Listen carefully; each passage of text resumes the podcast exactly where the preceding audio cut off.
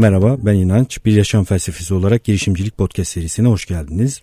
Yavaş yavaş misafir almaya başlayacağımı söylemiştim. Ee, bugün aramızda e, benim her gün öğrendeki girişim ortağım Ozan Dağdeviren var. Hoş geldin Ozan. Hoş bulduk İnanç. Evet şimdi girişimcilik üzerine düşünüyoruz, konuşuyoruz. Ee, sen de bu alanda sıcak olarak çalışıyorsun. Şimdi Ozan Londra'da da bir takım girişimlere kalkışmış durumda. Ayağının tozuyla misafir ediyoruz şu anda onu İstanbul'da. Özellikle benim merak ettiğim bir şey var. Şu anda bir kitap yazmakta Ozan. Kitabın başlığını istersen sen söyle. Evet e, kitabın adı Startups Grow with People How to Pick Partners, Recruit Top Talent, Build a Company Culture. Yani, yani startuplar insanlarla büyür, nasıl kendine iyi ortak seçersin, nasıl en becerikli insanları şirketinde işe alırsın ve nasıl iyi bir şirket kültürü oluşturursun. Harika, efsane bir başlık. Ee, bana yakın dönemde sorular da geldi bununla ilgili. Kendi girişimimi büyütmeye çalışıyorum ama ortak seçme konusunda sorunlar yaşıyorum. Nasıl girişimime en yüksek değeri katacak ortağı seçebilirim diye özellikle bir soru gelmişti. Onun için ben hemen bu soruyla başlayayım. Bize bu konuda neler söylersin? Yani bir girişimim var, büyümek istiyorum, bir ortak seçeceğim ya da yeni bir girişime başlayacağım, ortak seçeceğim. Ortaklı olmak zorunda mıyım? Ortak seçeyim mi? Ortak seçerken nelere dikkat edeyim konusunda ben de arada girerim tabii sözü ama e, senden bilgiler bekliyoruz. Çok güzel, şahane. E, yorumlarını bekliyorum. E, üzerine sohbet edelim gerçekten de. E, birincisi sen de bir ortağız aslında biz bir taraftan. O yüzden... Ben e, seçilmiş bir insanım bu arada bu durumda. Ama kitabı be, benimle çalışmaya başladıktan sonra yazdın. Tabii tabii ben senin işte yapmadığın işler üzerinden e, evet. e, iyi ortak olsaydı ne olurdu ya ilişkin evet. çıkarımlar bulunarak madde ekledim. En nihayetinde bir fayda ürettiğimi hissediyorum. Gerçekten çok mutluyum şu anda. olarak. E, şimdi biliyorsun aynı zamanda bir programın içerisindeyiz. Harvard'dan bir girişimcilik esasları e, dersi aldık seninle birlikte onu tamamladık. E, orada da bir çerçeve var. People Opportunity e, Context Deal diye gidiyor. Podcast'te de bir miktar bahsettim ha, bu arada ben POCD Framework'tan evet. E, e, people'la başlıyor, insanla başlıyor. E, neden insanla başlıyor sorusunu kısaca bir cevaplamak gerekiyor bence. Şimdi aslında startup bir makine. Bir e, girişimcilik bu makinayı inşa etme ve ondan sonra çalışır halde tutma, yaşatma işi diyebiliriz. E, basit makineler değil startuplar içerisinde karmaşık hareket eden birçok parça var. Bu parçalardan bazıları e, ciddi anlamda değer katıyor. Bazıları yeri geldiği zaman zarar veriyor o startup'a. E, ve en e, karmaşık parçalardan bir tanesi insan. İnsan gerçekten çok kompleks. Çünkü bir defa bir işin başındaki kişi ile o işi yapmaya başlayan yani 6 ay sonraki kişi farklı. İnsan kendini sürekli yeniden icat ediyor biliyorsun, yeniden keşfediyor. E, birinci sıkıntı zaten buradan başlıyor. Hiç ortak olmasa da dertlerimiz var yani biz kendimiz iş yapıyor olsak da dertlerimiz var. Evet kendiyle bile insan bazen baş edemiyor. Yani çarşıdan alıyorsun bir şekilde sonra başka şekilde çıkabiliyor. İşte bu sebepten dolayı ben prensiplere inanan bir insanım. Yani e, çok basit bir örnek vereyim. E, işte motosiklet kullanıyorsundur. E, bir viraja yağmurlu bir havada saatte 60 km hızdan daha fazla girmemen gerekiyordur. Girebilir misin? Evet. Girersen bir şey olmama ihtimali yüksek mi? Muhtemelen bir şey de olmaz. Ama prensip itibariyle o viraja 60 kilometreden hızla girmemen gerekir. Çok güzel. Podcast'te bir ara ben şunu söylemiştim. Nasim Talep sen de takip ediyorsun. Evet. Risk almakla ilgili şöyle bir ilkeden bahseder. Hayatta kalabilmen gerekir. Yani bir sonraki riski de alabilmen gerekir. Bravo çok güzelmiş. Dolayısıyla 60 60 kilometre hızla girmek gerekiyorsa 80'i zorlamanın bir anlamı yok. Anlamı yok. Yani 3 kere tutar 2 kere tutmazsa sıkıntı. E, o yüzden bazı prensiplere inanıyorum ve prensiplerin en o prensiplerden bahsedeceğim birazcık. Üzerine senin de yorumlarını duymak istiyorum. Daha önce pek seninle de konuştuğumuz konular değil bu işin bu Harika, kısmı. çok güzel. Ee, ama ona geçmeden de şunu aç yani bir iyice bir sahneyi kuralım. Bir kısmı bu. Ee, karmaşık e, bir makine startup ve bu karmaşanın en büyük parçasını insanlar oluşturuyor. Niye? Çünkü işte insanların kendine ilişkin düşüncesi değişiyor. E, zamanla organizasyona, işe, işbirliğine bakışı değişiyor vesaire. Peki o zaman otomatik olarak şunu sormak lazım. Tek başına iş yapılamaz mı? Madem ortak işi bu kadar karmaşık. E, gel gör ki pek yapılamıyor. Yani tek başına yapılmış işler var, başarılı girişimciler var. Bunu bu şekilde yürütmüş olan ama e, iki kişinin, üç kişinin birlikte yapabileceği işin volümü, kalitesi, niteliği çok daha yukarıda oluyor. Evet, kesinlikle. E, o yüzden bir şekilde ortaklıklar e, gerekli. Bunun da sebepleri var.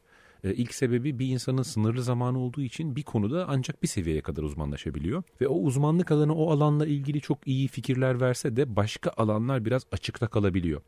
İyi bir ortak bunu destekliyor. Yani e, mesela bizim seninle yaptığımız iş için örnek olarak bunu alırsak senin ciddi bir geçmişin var. Oyuncu koçluğu, dramatizasyon, aynı zamanda e, video ile ilgileniyorsun, sinema ile ilgileniyorsun vesaire.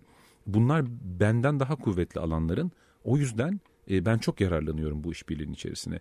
E, muhtemelen benim de bu şekilde getirdiğim e, alanlar vardır.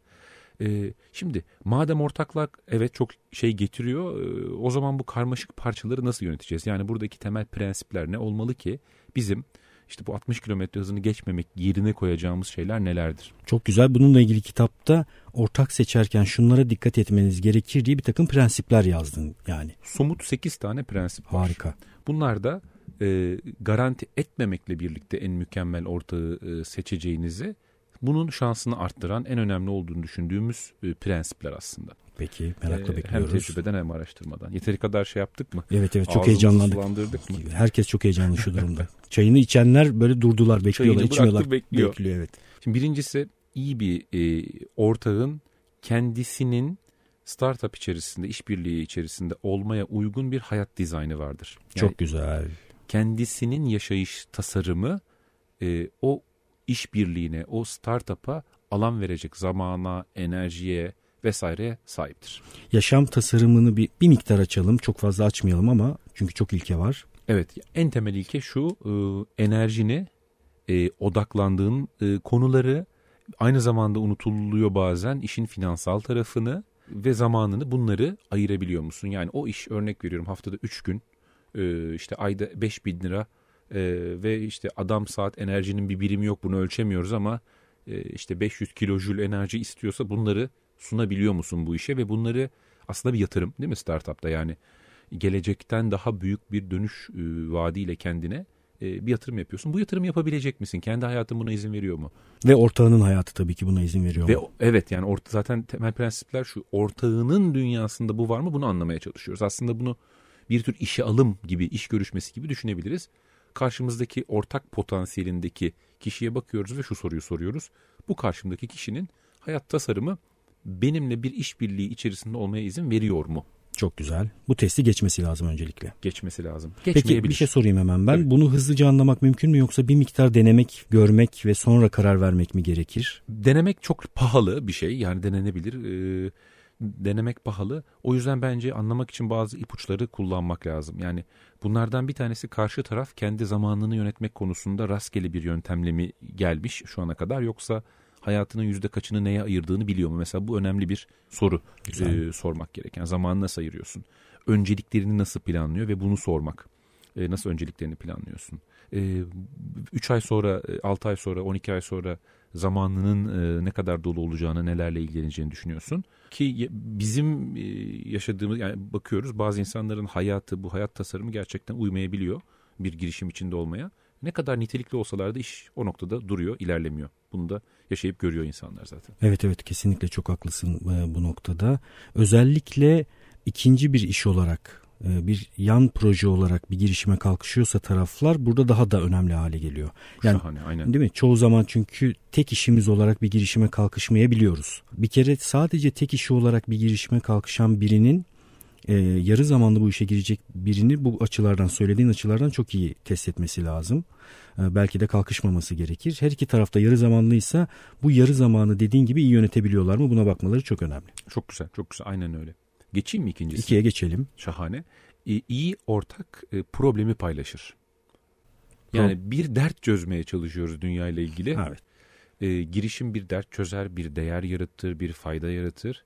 E, problemin nasıl çözüleceğine ilişkin hemfikir olmak zorunda değiliz ortağımızla. Hatta fikir ayrılıkları daha da iyi çünkü e, o tartışmalar nitelikli yapıldığında karar kalitesini artırır. Kesinlikle. Ama temel prensip itibariyle aynı e, tabloda aynı problemi görüyor olmak lazım problemi aynı şekilde tarif ediyor olmak bir de bu problemin bizim dünyamızda benzer yerler tutuyor olması lazım değil mi? Evet. Yani o problemin çözülmüş olduğu dünyaya özlemimiz aynı yakın olması lazım. Ee, evet az çok yakın olması lazım. Yani hemen somutlaştıralım değil mi? Bir, birkaç örnek verelim. Ee, düşünüyoruz ki insan çok fazla veri var internette. Ee, çok fazla e, fikir var. Çok fazla e, e, işte içerik var. Bu içeriklerin hangilerinin hangi tür insanlara e, ulaşacağına ilişkin bir problem var diye ben düşünüyorum diye. Hı hı. Sen de bu vizyonu genel çerçevede bu problemi benimle paylaşıyorsan okey güzel bu iyi bir işaret. Yola çıkabiliriz. Yola çıkabiliriz. Sonrasında e, hem fikir oluruz e, fikirlerimiz ayrı düşer o problemi nasıl çözeceğimizle ilgili. En doğrusunu bulmak için de zaten e, biliyorsun test edip küçük deneyler yapıp küçük şekilde yanılıp ilerlemek gerekiyor. Çok güzel. Bu şu açıdan da önemli. Eğer problemi paylaşmıyorsa kişi e, girişimcilik, startup kurmak, şirket kurmak çok zorlu bir yolculuk olacağı için bizi ayakta tutan şey aslında o problemin çözümüne olan inancımız. O problemin çözülmüş olmasının olmasına verdiğimiz değeri olan inancımız onun için önemli motivasyon açısından da. E, e, aynen öyle, aynen öyle. Yani o dünyayı benzer e, şekilde görüyor olmaları ve benzer problem görüyor olmaları gerekiyor. Peki üçüncü maddeyi Tabii. alalım. E, üçüncü madde şu, iyi bir par, e, partnerin, iyi bir iş ortağının en az bir konuda derinlemesine uzmanlığı olması gerekiyor ve bu konunun bir şekilde bu startup'ın yapmaya çalıştığı işle bağlantısı olması gerekiyor. Çok güzel. Çünkü bazı durumlarda insanlar sadece e, sermaye getirdiği için bir takım insanları ortak olarak seçme eğiliminde olabiliyorlar. Ama startup dünyasında sermaye önemli tabii ama kişinin o girişime getireceği bilgi kümesi daha da önemli. Hatta şöyle söyleyelim kişinin getirdiği bilgi kümesi de sermayenin bir parçası. Evet. O yüzden A senaryosunda iki kişi de 50 bin koyuyor örnek veriyorum. Birisinin çok derinlemesine bu anlamda bir uzmanlık alanı var. E, o kişi o zaman ne koydu? 50 bin artı belki e, bir 50 bin değerinde daha bilgi koydu. O yüzden iki tarafında derinlemesine bilgi getiriyor olması gerekiyor. Şimdi bunun yarattığı birkaç tane dinamik var o yüzden önemli. Bunlardan bir tanesi ki Robert Greene Master'de bundan bahsediyor. Bir kişi bir alanda uzmanlaştığında otomatik olarak başka uzmanlık alanlarına daha çok saygı duymaya başlıyor. Önemli bir nokta. Önemli. Yani ortaklardan biri bir alanda uzman olmadığında e, birazcık daha karşı tarafın uzmanlığını küçümseme eğiliminde olabiliyor. Bu çok tehlikeli bir şey. Çok güzel. Bir noktayı daha tekrar altını çizelim. Bir de bu getirdiği bilginin e, o startup'ın büyümesine, gelişmesine yardımcı olacak bir kümeden olması çok daha değerli tabii ki. Evet, evet, evet. Yani bir e, işin işte az önce konuştuğumuz gibi sinema ile ilgili bir bilgi kümesi e, bir video öğrenme işi içerisinde. Her gün öğren için önemli, merkezi bir iş. Çok önemli, aynen öyle. Ee, aynı zamanda ortakların birbirinden öğreniyor olmasını da sağlıyor bu. Yani ortağınla her karşılaştığında 3-5 bir şey öğrenmelisin ondan. Yani başka türlü olmuyor. Eğer hep sen bir şey öğrettiğini veya anlattığını ama hiçbir şey kazanmadığını düşündüğün pozisyondaysan orada derinlik konusunda şüpheler, işaretler olmalı. Bir de adalet duygusu zedeleniyor değil mi? Yani adalet duygusunun zedelenmeyeceği kurgular oluşturmamız gerekiyor. Evet evet. Ya bu iki ucu çok keskin bir bıçak bu adalet duygusu. Ben en iyi çözümü adalet duygusunun peşinden gitmekten tamamen vazgeçmekte buldum işi. Yani e, adalet peşinden koşmamak ve kendimizi bunun için eğitmek gerekiyor. Çünkü adaleti kısa vadede ölçemiyorsun özellikle girişim gibi bir işte. Herkes yapacağının maksimumunu yapmalı. İşleri %50 ideal parçalara bölelim diye bir dünya bence yok. Evet güzel. Dördüncü madde şu. İyi bir iş ortağı iyi icrayı dahiyane fikirlerden daha önemli bulur. O kadar çok anlattım ki o zaman bunu bu podcast'te. Yani artık herkes sıkıldılar mı? Tabii diyorsun? tabii sıkı, sıkılmadılar belki ama güzel bir yandan bunu hakikaten çok biz şimdi biraz önce bence sıkılana kadar tekrar tabii, tekrar tabii, tekrar tabii. tekrar söylemekte yarar var burada. Tabii yani. birlikte bir sunum yaptık. CCR'da bir e, call center e, çağrı merkezleri üzerine bir e, teknoloji zirvesi teknoloji zirvesindeydik. Orada da bunu söyledik zaten. Yaratıcılık üzerine bir sunum yapmaya gittik ama dedik ki ya yaratıcılık e, daha kolay. Önemli olan operasyon hayata geçirmek. Evet. Evet evet denemek, üzerine gitmek. Yani çalışkan öğrenci olmak ben bunu diyorum ama boşa çalışmak değil biraz akıllıca çalışmak evet, diyorsun evet, sen de aynen kesinlikle. öyle. Ee, şöyle bir şey oluyor çünkü ortaklar şunu içselleştirdiğinde yani e, iyi çalışmanın takımların problem çözme kapasitesini arttırdığını içselleştirdiğinde o zaman işte çok lezzetli güzel bir yere gelmeye başlıyorsun. Fikir fikir gerçekten Tamam fikir de değerli ama ya ben garanti ediyorum e, bu alanda araştıran herhangi birisi otursun yarım saat hadi yeni fikir üreteceğim desin. İnternetteki problemleri araştırsın, fikirleri araştırsın. 3-5 tane iyi fikir çıkartır ortaya. O kadar da zor değil. Ama ne yazık ki bunu görüyoruz çok sıklıkla. Hayata ee, geçirme kısmı mesele. Evet mesele orada. Yani karşınızdaki ortak hemen somut nasıl bunu görebilirler insanlar onu söyleyelim. Karşınızdaki kişi fikre aşık olmuş. Bu fikrin nasıl hayata geçirileceği noktasında da hallederiz diyorsa kaçın. Hallederiz kaç hemen kaç. Hallederiz duyduğun yerde kaç zaten. Ya onu hallederiz ya orası sıkıntı değil gibi gibi öyle o, öyle değil. Tabii yani tabii o. arabayı servise götürdüm baktı usta hiç bakmadı hatta anlattığın derdini hallederiz abi sen bırak arabayı dediyse kaç oradan. kaç kaç aynen öyle. Arabayı da iterek kaç çalışmıyorsa. Beşinci maddeye geçeyim o zaman. O da şu iyi ortak temel prensipte kararların kalitesini art arttırmak üzerine düşünür. Kafası bu şekilde çalışır. Ana odak noktası budur. Bunun alt anlamı da şu. Derdi, ortağın derdi şudur. Haklı çıkmak yerine daha doğru iş kararlarına ulaşmak. Çok zor ama biliyor musun? Yani biz biz biz bunu bayağı bir yaptığımızı düşünüyorum bu arada. E, çünkü iki, ikimizin de kişisel yolculuğunda haklı çıkma çok önceleri haklı çıkmaktan vazgeçmiş durumdaydık. Onun için karar İkimiz de yeteri kadar haksız çıktığımız evet, için dedik bu evet, böyle olmuyor. Yok yok yok. Evet orada ego, egoyu bir kenara bırakıp evet. yani senin fikrin olmasa da karşı tarafın getirdiği fikir hakikaten o anda girişimi daha iyi bir hale getirecekse geri adım at o fikre sarıl. Evet. Ama işte arka tarafta psikoloji, insan egosu, insan ruh hali falan derken bu o kadar zor. Bu irade gerektiriyor, olgunluk gerektiriyor vesaire. İnsanların e, refleksif düşüncesi şu çünkü inanç. Ben bu konuda haksız çıkarsam karşıdaki insanın saygısını kaybederim diye düşünüyor. Kendisi... Halbuki tam tersi değil mi? Yani hızlıca haksız olduğunu kabul eden insanlar gözümüzde çok büyük saygı kazanıyorlar e, bazı insanların gözünde kazanıyorlar ama bazılarında da orada tam yüzde yüz katılmıyorum seninle. Bazı insanlar böyle düşünmüyor çünkü. Yani o insanlardan kaçalım. Heh, aynen oraya gelecektim. Yani bazı insanların gözünde bir insanın ya ben bunda haksızmışım demesi bir e, bir hezimeti kabul etmesi olarak algılanabiliyor. İşte o yanlış işbirliği modeli, yanlış insan. Evet, kesinlikle. Onu demek lazım. E, altıncı ana nokta şu. İyi ortak seni dinler. Çok basit ama o kadar önemli ki. Hatta ben bu dinleme konusuna takık bir insan olarak e, bunu şöyle bir skalaya yerleştiriyorum. Bir uçta dinlemeye, öğrenmeye açık aktif dinleyen insanlar var. Mesela duymadığın bir tabir söylüyor. Aa ben evet bak çok ilginç ben böyle düşünmemiştim. Lerle dinliyorsun. Diğer uçta da kronik dinlemeyiciler var. O kronik dinlemeyicilere yani bir sorduğu sorunun cevabını verecek kadar bile dinlemiyor seni. O sırada iki soru daha soruyor falan derken sen böyle kendini e, yani şey gibi içinden çıkmaya çalıştıkça daha çok saplandığın bir bataklıktaymış gibi hissediyorsun. Ben öyle hissediyorum o diyalog içerisinde. Doğru doğru yani e, böyle dinlerken din, dinle, dinler gibi görünenleri var bir de. Bunu çok iyi başaranları var. Yani ha ha ha deyip mesela evet. senin şu anda lafını kesip başka bir şeyden bahsetmem gibi bir durum evet, yani o evet. kronik dinlememe durumu. Kesinlikle yine zor kazanılan bir beceri bu arada. Çünkü insan dinlerken kendi egosunu çok yüksek bir şekilde ortaya koymaya çalışıyorsa ben şimdi biraz sonra ne söyleyeceğim onu düşünmeye başlıyor. Karşı tarafın kendisine vereceği veriye ve bilgiye de açık değil bu durumda. Evet çok kapalı öğrenmiyor aynı duvara çarpıyor bir de başka başka egolar da var o tarafta. Yedinci nokta şu iyi e, iş ortağı içsel motivasyon sahibidir. Yani içten yanan bir motoru vardır. Harika. Yani harekete geçmek için bir şeyler yapmak için büyülü motivasyon kuşunu gökyüzünde böyle kanat çırpmasını beklemez değil mi? Evet evet güneşlenir gibi motivasyon beklemez yani bir şekilde. E, bu ne demek?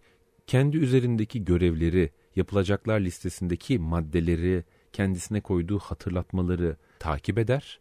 Bunların peşinden gider.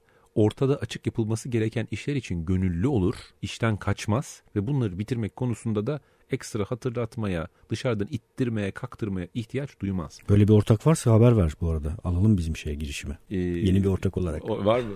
bul, bul, bulmak lazım. ya kolay değil evet. Ee, belki bunların arasında e, e, hepsi çok önemli ama e, bu içsel motivasyon konusu birazcık daha e, ince görmek gereken bir konu. Çünkü motivasyon kaygan bir şey, değişken bir şey öyle söyleyeyim daha doğrusu. Yani motive insan vardır, motive insan yoktur demek mümkün değil. Ama kişinin o konuyla o işle ilgili motivasyonunu e, görmek mümkün. Biraz daha öyle yaklaşalım derim. Yani en azından kendi motivasyonunu takip edip izleyip müdahale etmesi gerektiği noktalarda bir şey beklemeden kendisinin müdahale edip bu motivasyonu tekrar sağlaması lazım. Aynen öyle. Aynen öyle. Yani birisi anlamadığı bir fikre motive olmayabilir mesela. Fikri anlatıp güzel bir vizyon çizip onu böyle renklendirip şekillendirip karşı tarafı motive etmek gibi bir görevimiz de var. Bence bu liderlik tavrının da çok önemli bir kısmı. Ama e, artık bunları da duyduktan ve o resmi gördükten sonra kişinin motivasyonu sürekli inkalk yapıyorsa yani startup dünyası, girişimcilik dünyası o kadar uğraşılan, uğraşı gerektiren bir şey ki kimsenin karşı tarafın enerjisini yükseltecek enerjisi olmayabiliyor. Evet herkes kendi motivasyondan sorumlu diyelim. Evet. Son madde 8 madde demiştik. 7.den bahsettik. Bu da 8. olacak. İyi bir iş ortağı e, hayat boyu öğrenicidir. Hayat boyu öğrenmeyi temel prensip haline getirmiştir. Ne demek bu? Büyük resmi görür. E, bu design thinking denen tasarım düşüncesine önem verir. E, soyut kavramları anlamak konusunda e, hızlıdır. e, ve doğru veri karşısına koyulduğu zaman fikirlerini hızlıca değiştirebilir. Çok güzel. E, bu listeye ben bir tek şey belki sen ileride yazacaksınız çünkü kitap şu an yazım aşamasında ama iyi bir ortak e, içsel kontrol odaklı olmalıdır diyeceğim. Podcast'te bunu da o kadar çok anlattım ki çünkü hayatın çok önemli sırlarından bir tanesi. Herhangi bir başarısızlık durumunda ortaklardan birisi topu taça atıyorsa, başarısızlık durumunu başka faktörlerle izah etmeye çalışıyorsa ben bayağı bir ön sıralara alırım hatta bunu. İşi bayağı zorlaştıracak demektir. Çok güzel bir öneri. Yani dışarıda suç bulmak hep çok kolay. Neden olmadığını ilişkin gerekçe hep bulmak kolay. Ben bunu nasıl oldurtabilirdim asıl doğru soru. Evet ne yapacağım ya da ne yapmayacağım ki bu istediğim şeyi gerçekleştireceğim sorusunu sürekli kendisine soruyor olması gerekir. Aynen öyle. Çok teşekkürler. Çok güzel noktalar paylaştın ortak seçimiyle ilgili. E, hatta podcast'te notlar çıkaranlar oluyor. Notları notlar çıkarılacak kadar değerli bilgiler verdin. Değerli ilkeler söyledin. Çok sevindim. Teşekkürler. Çok teşekkürler. Sen de bir, bir tane daha bölümde bir arada olacağız bu arada. Ben yine size e, hatırlatmış olayım. inançayar.com adresinde podcast sekmesinden podcast ile ilgili adı geçen kişilere, kitaplara ve isimlerine ulaşabilirsiniz. Bir de bu podcast'te katkı yapmak isterseniz inanç.fikritesat.com adresine yazabilirsiniz, e-posta gönderebilirsiniz, soru sorabilirsiniz, yorum yapabilirsiniz. E, dinlediğiniz için teşekkürler. İltifatta da bulunabilirler bence. İltifatta da bulunabilirler. Dinlediğiniz için teşekkürler. Görüşmek üzere. Görüşürüz.